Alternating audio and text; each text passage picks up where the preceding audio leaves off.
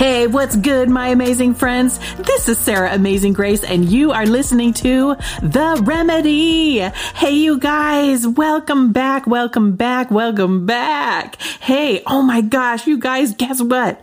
I did it! I did it! I did it! Woohoo! I want to hear the cheering. Yay! Guess what? I ran the race. I did it! Yay! And I actually finished well, you guys. Uh, I finished in less time than I thought I would. And um, I just want to thank my friend Bo, who, man, chatted with me the whole time. And we just had, we had a great time.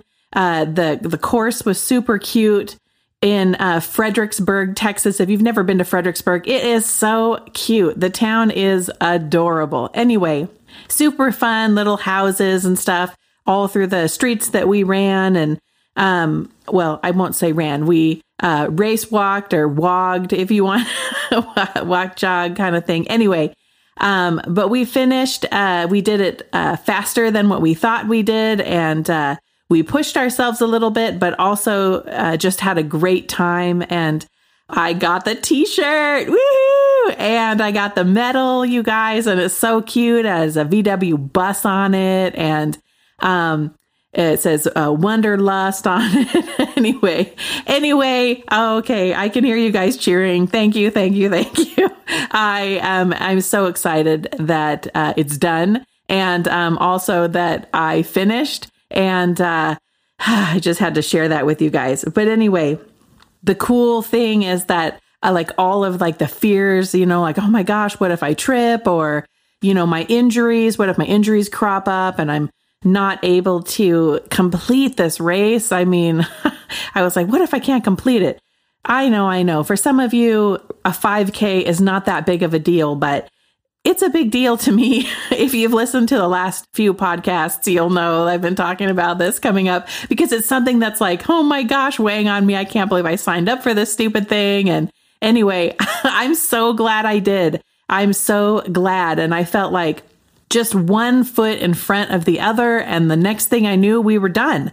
And then I thought, oh, that's it. You know, I'm going to, I'm going to do a podcast about, you know, one foot in front of the other and, and, uh, you know, how that pertains to, you know, some, some life situation. But then I kind of got a lightning bolt about the race. And, you know, of course, in the last few uh, podcasts, and I thought, well, maybe this podcast it'll just continue in that race series about finishing well and and all this kind of stuff. But you guys during the race i had yet another reminder of a very special but very very hard time in my life.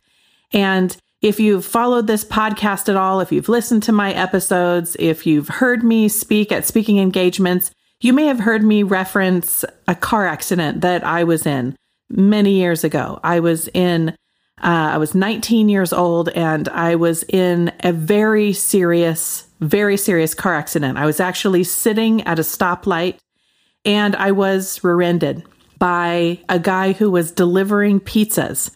And back in those days, there was this uh, campaign by a certain pizza chain who will remain nameless um, but anyway, they had this campaign that in 30 minutes or less, if your pizza wasn't delivered, it was free. And so there was actually some encouragement of the drivers in certain locations, uh, some encouragement for the drivers to even break driving laws and that they would pay tickets um, of the drivers so that they would get the pizza there because the campaign was bad and um, many people were injured. And I happened to be one of those people who were injured during that campaign where a certain location uh, of this pizza joint um, encouraged their drivers to drive up on sidewalks and go around things and slam on the gas. And I was sitting at a stoplight and I was rear ended at a very, very high rate of speed. They're not even exactly sure how fast he was going because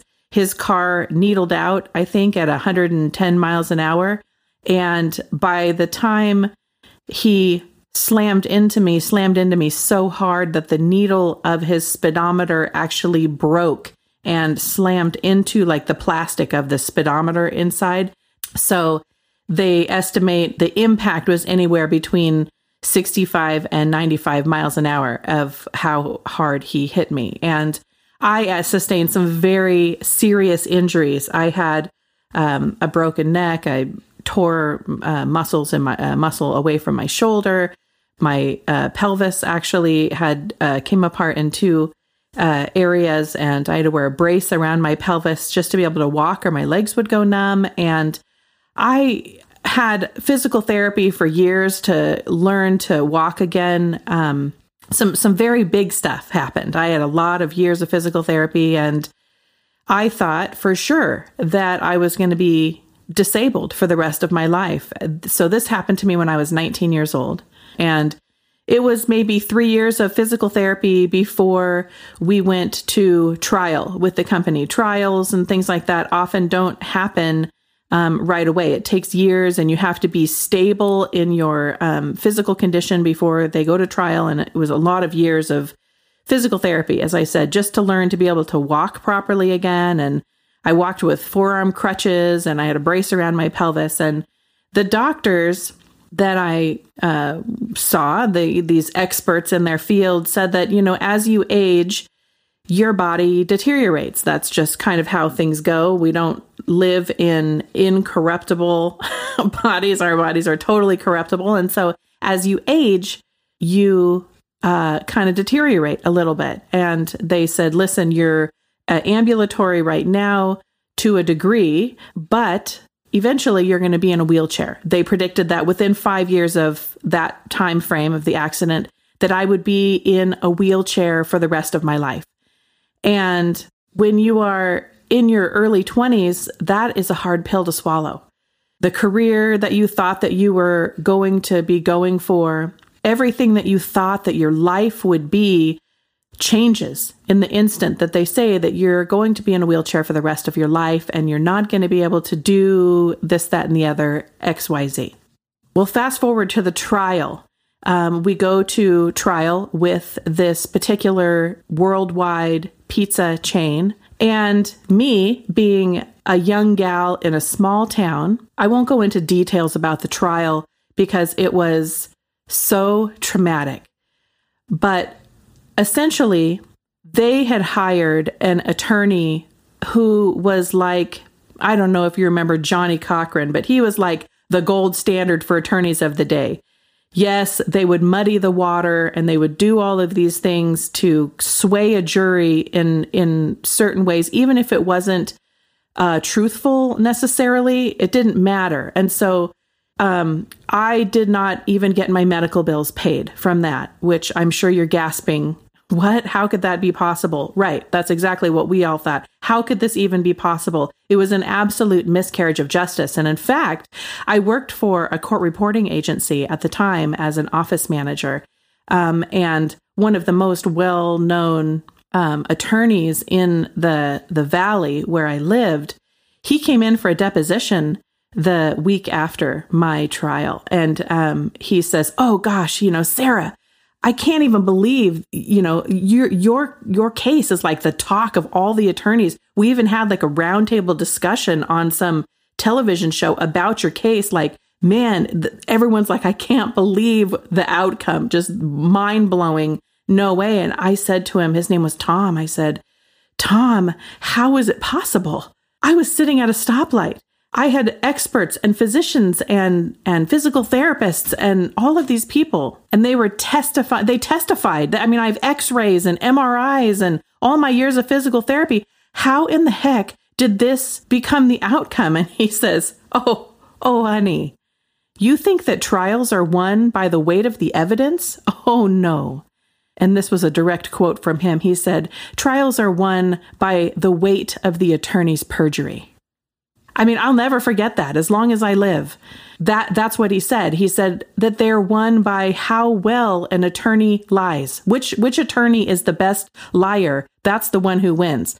Now, is that 100% true for every, you know, court case in the world? No. And I'm not saying that about every attorney.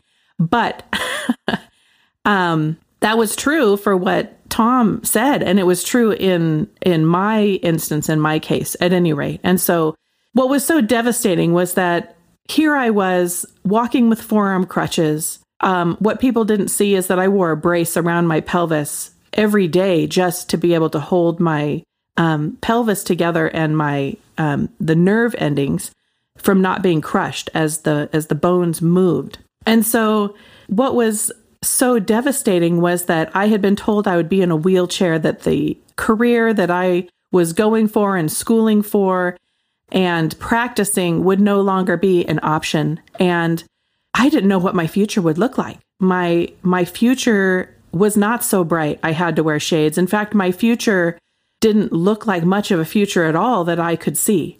And and I was uh, absolutely a Christian. I was saved. I had surrendered my life to the Lord when I was 17, and I was sure that that justice would be served. You guys, I was absolutely sure when I walked into that courtroom that everything was going to be made right. And instead, what happened was what seemed like the absolute worst circumstance that I could possibly imagine.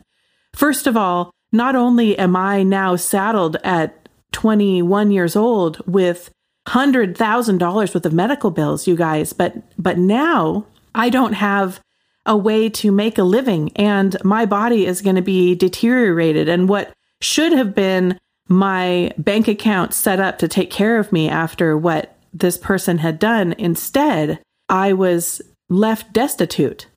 And so I remember the night of the trial like it was yesterday, even though it was more than 20 years ago.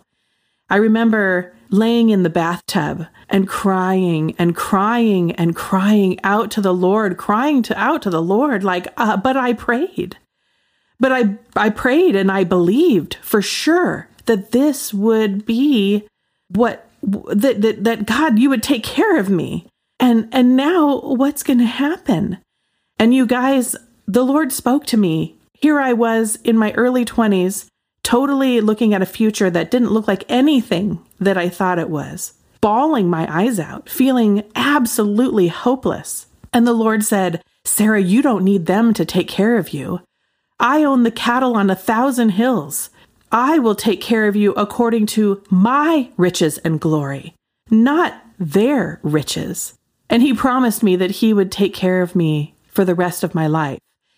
And here I was, somebody who couldn't even get up out of my bed and put my feet on the ground without putting a brace on to hold my bones together. I had a dream, and the dream was that I was jogging and, you know, I, I know that I've talked about the fact that I'm not a runner and I have tried though all throughout my life to be this runner. And I had this dream and in the dream, it was so real, you guys. And I was running in my dream. And the next morning I woke up and the Lord told me to put my feet on the ground. And I put my feet on the ground and I stood up without my brace and I put my shoes on and I went out my front door and went and you know, while I wasn't, you know, Flash Gordon, I went out and did two and a half miles. You guys, that hadn't happened. And from that moment on, the Lord has sustained my body. And here I am now in my 40s, and I'm still not in a wheelchair because the Lord has sustained me. Even in times where I didn't think um, financially, how am I going to make certain ends meet? The Lord has been faithful, and those ends have been met. And careers and my body and all of this stuff, the Lord has absolutely taken care of me. So as I was walking this race, race walking with my friend Bo, I was reminded of all of those years ago laying in that bathtub and the Lord's promise to me and thinking, here I am 20 plus years later, and I'm able to do this race, you guys. I'm able to do this and get the t shirt and the medal and all of the things that came along with it because of because of God. And it wasn't me putting one foot in front of the other, which is what I thought that the podcast was going to be, but it was about the faithfulness of God, how real he is, how the impossible, these doctors, they were right. These doctors were right. According to my scans and the situation, the what seemed like absolutes about my body, they weren't lying. What they were saying was what science had, had brought them to. But we serve a God that takes the impossible and makes it possible. And so while I thought this podcast was going to be about putting one foot in front of the other, instead, you guys, I want you to know that God is real and that his promises are true. Not just the promises in the Bible, but that when you're walking with the Lord, spiritually speaking, and putting one foot in front of the other, putting your faith into action, that the Lord is with you and he he speaks to you and he leads you and he guides you and he does things in your life that are unexplainable. And that's what I want to talk to you guys about today. And, you know, why in the world this is such a mystery to me and, you know, not just to me, uh, but, but to, you know, anyone who stops and thinks like, why in the world would the God of heaven and earth of Abraham, Isaac, and Jacob, Jacob you know, uh, Abraham, Isaac, and Israel, the one who created the heavens and the earth and everything in it, why, you know, we live on, you know, an ant sized planet. We are microdust on an ant sized planet, you know, in, in a universe inside of, you know, a multiverse inside of infinity. Why would he even care about me? But even King David had this same thought. I mean, it's, you know, I'm, it is not an original thought by Sarah. Even, you know, in Psalms 144 3 says, Oh Lord, what are human beings that you should notice them? Mere mortals that you would even think about them. I mean, I know that some of you listening, you know exactly what I'm talking about when I say that why would God regard us? But that in your life, you know beyond a shadow of a doubt that God isn't some fairy tale. You know, he's not just some like, you know, sky daddy, you know, made up fairy tale, as some people say. No, without a shadow of a doubt, I know that it wasn't me who somehow, you know, thought myself strong enough to get out of bed.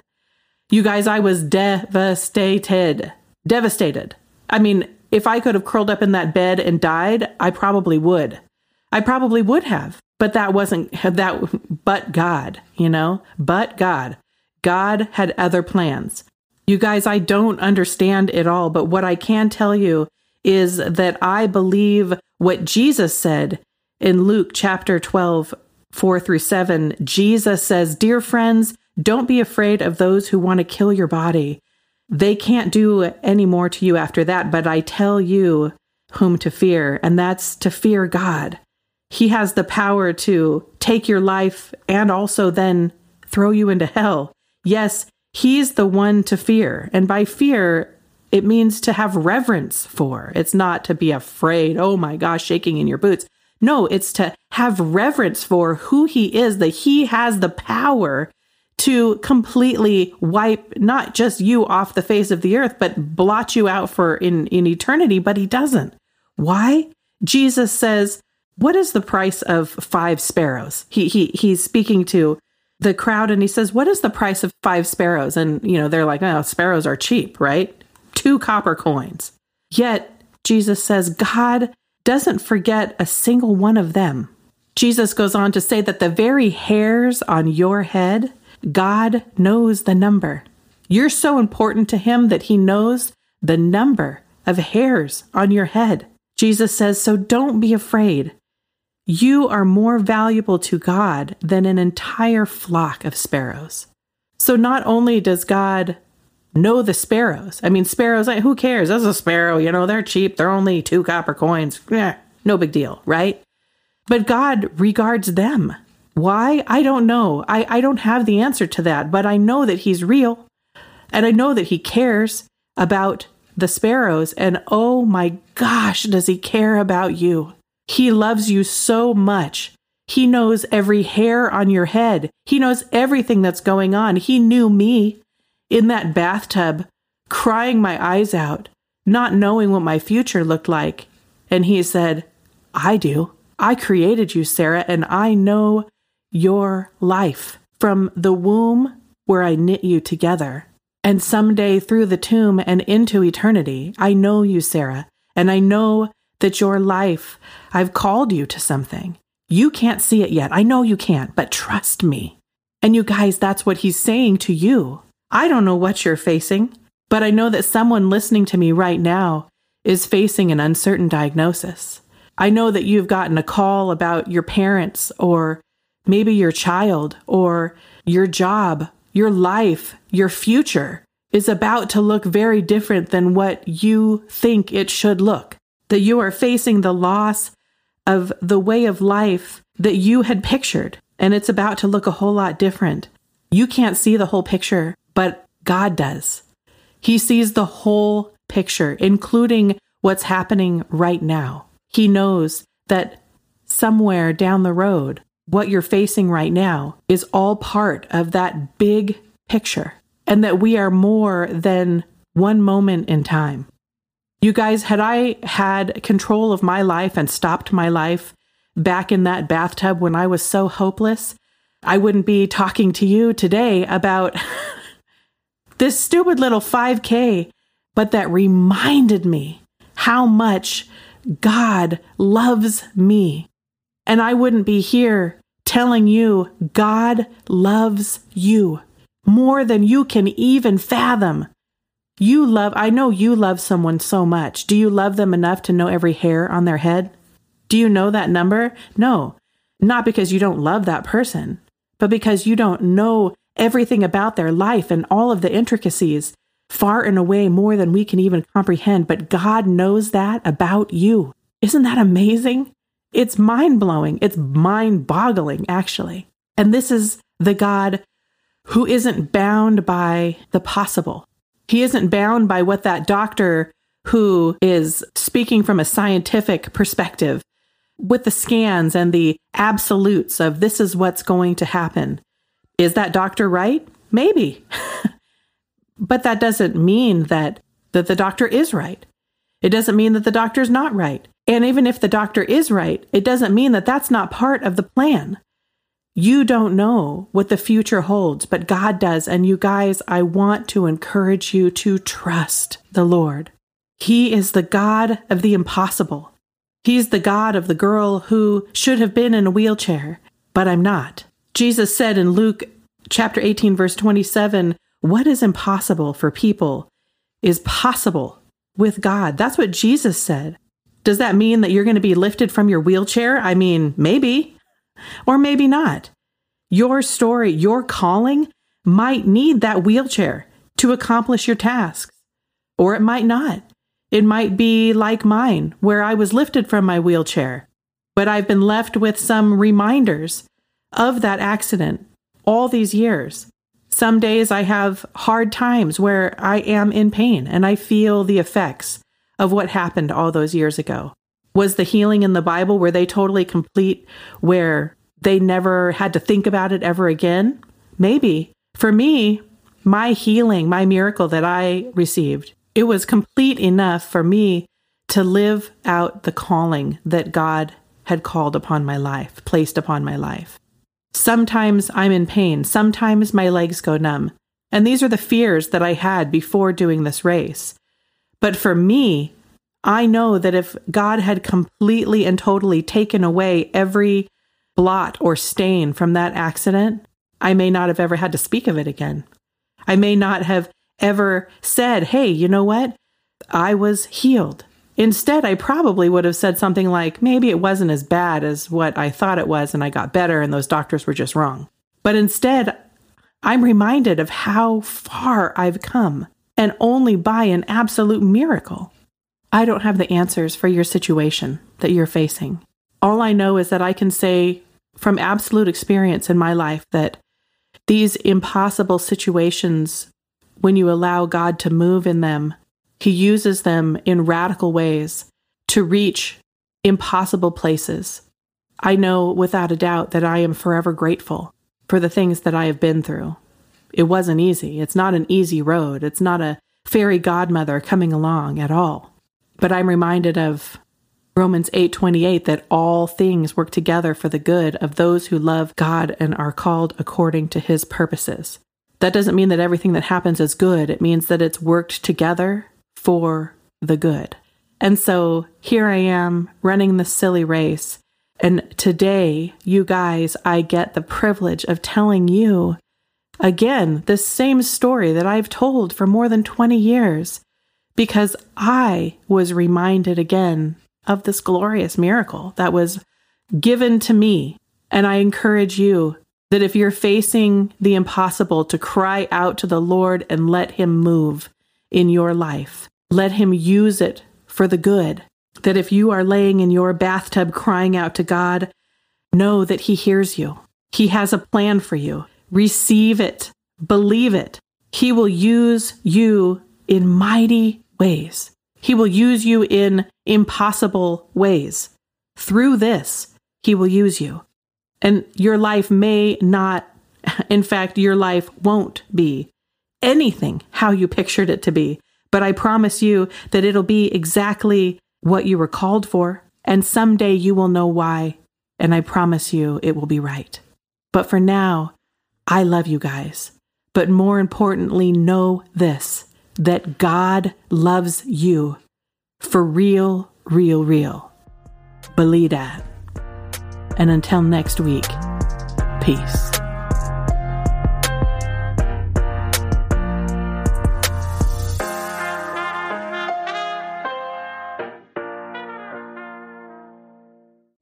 Hey, hey, hey, thanks for tuning in. If you like what you've heard, don't forget to subscribe. New shows coming at you each week. If you have a question or a comment, send them to AskSarahGrace at gmail.com. Catch you on the flip side.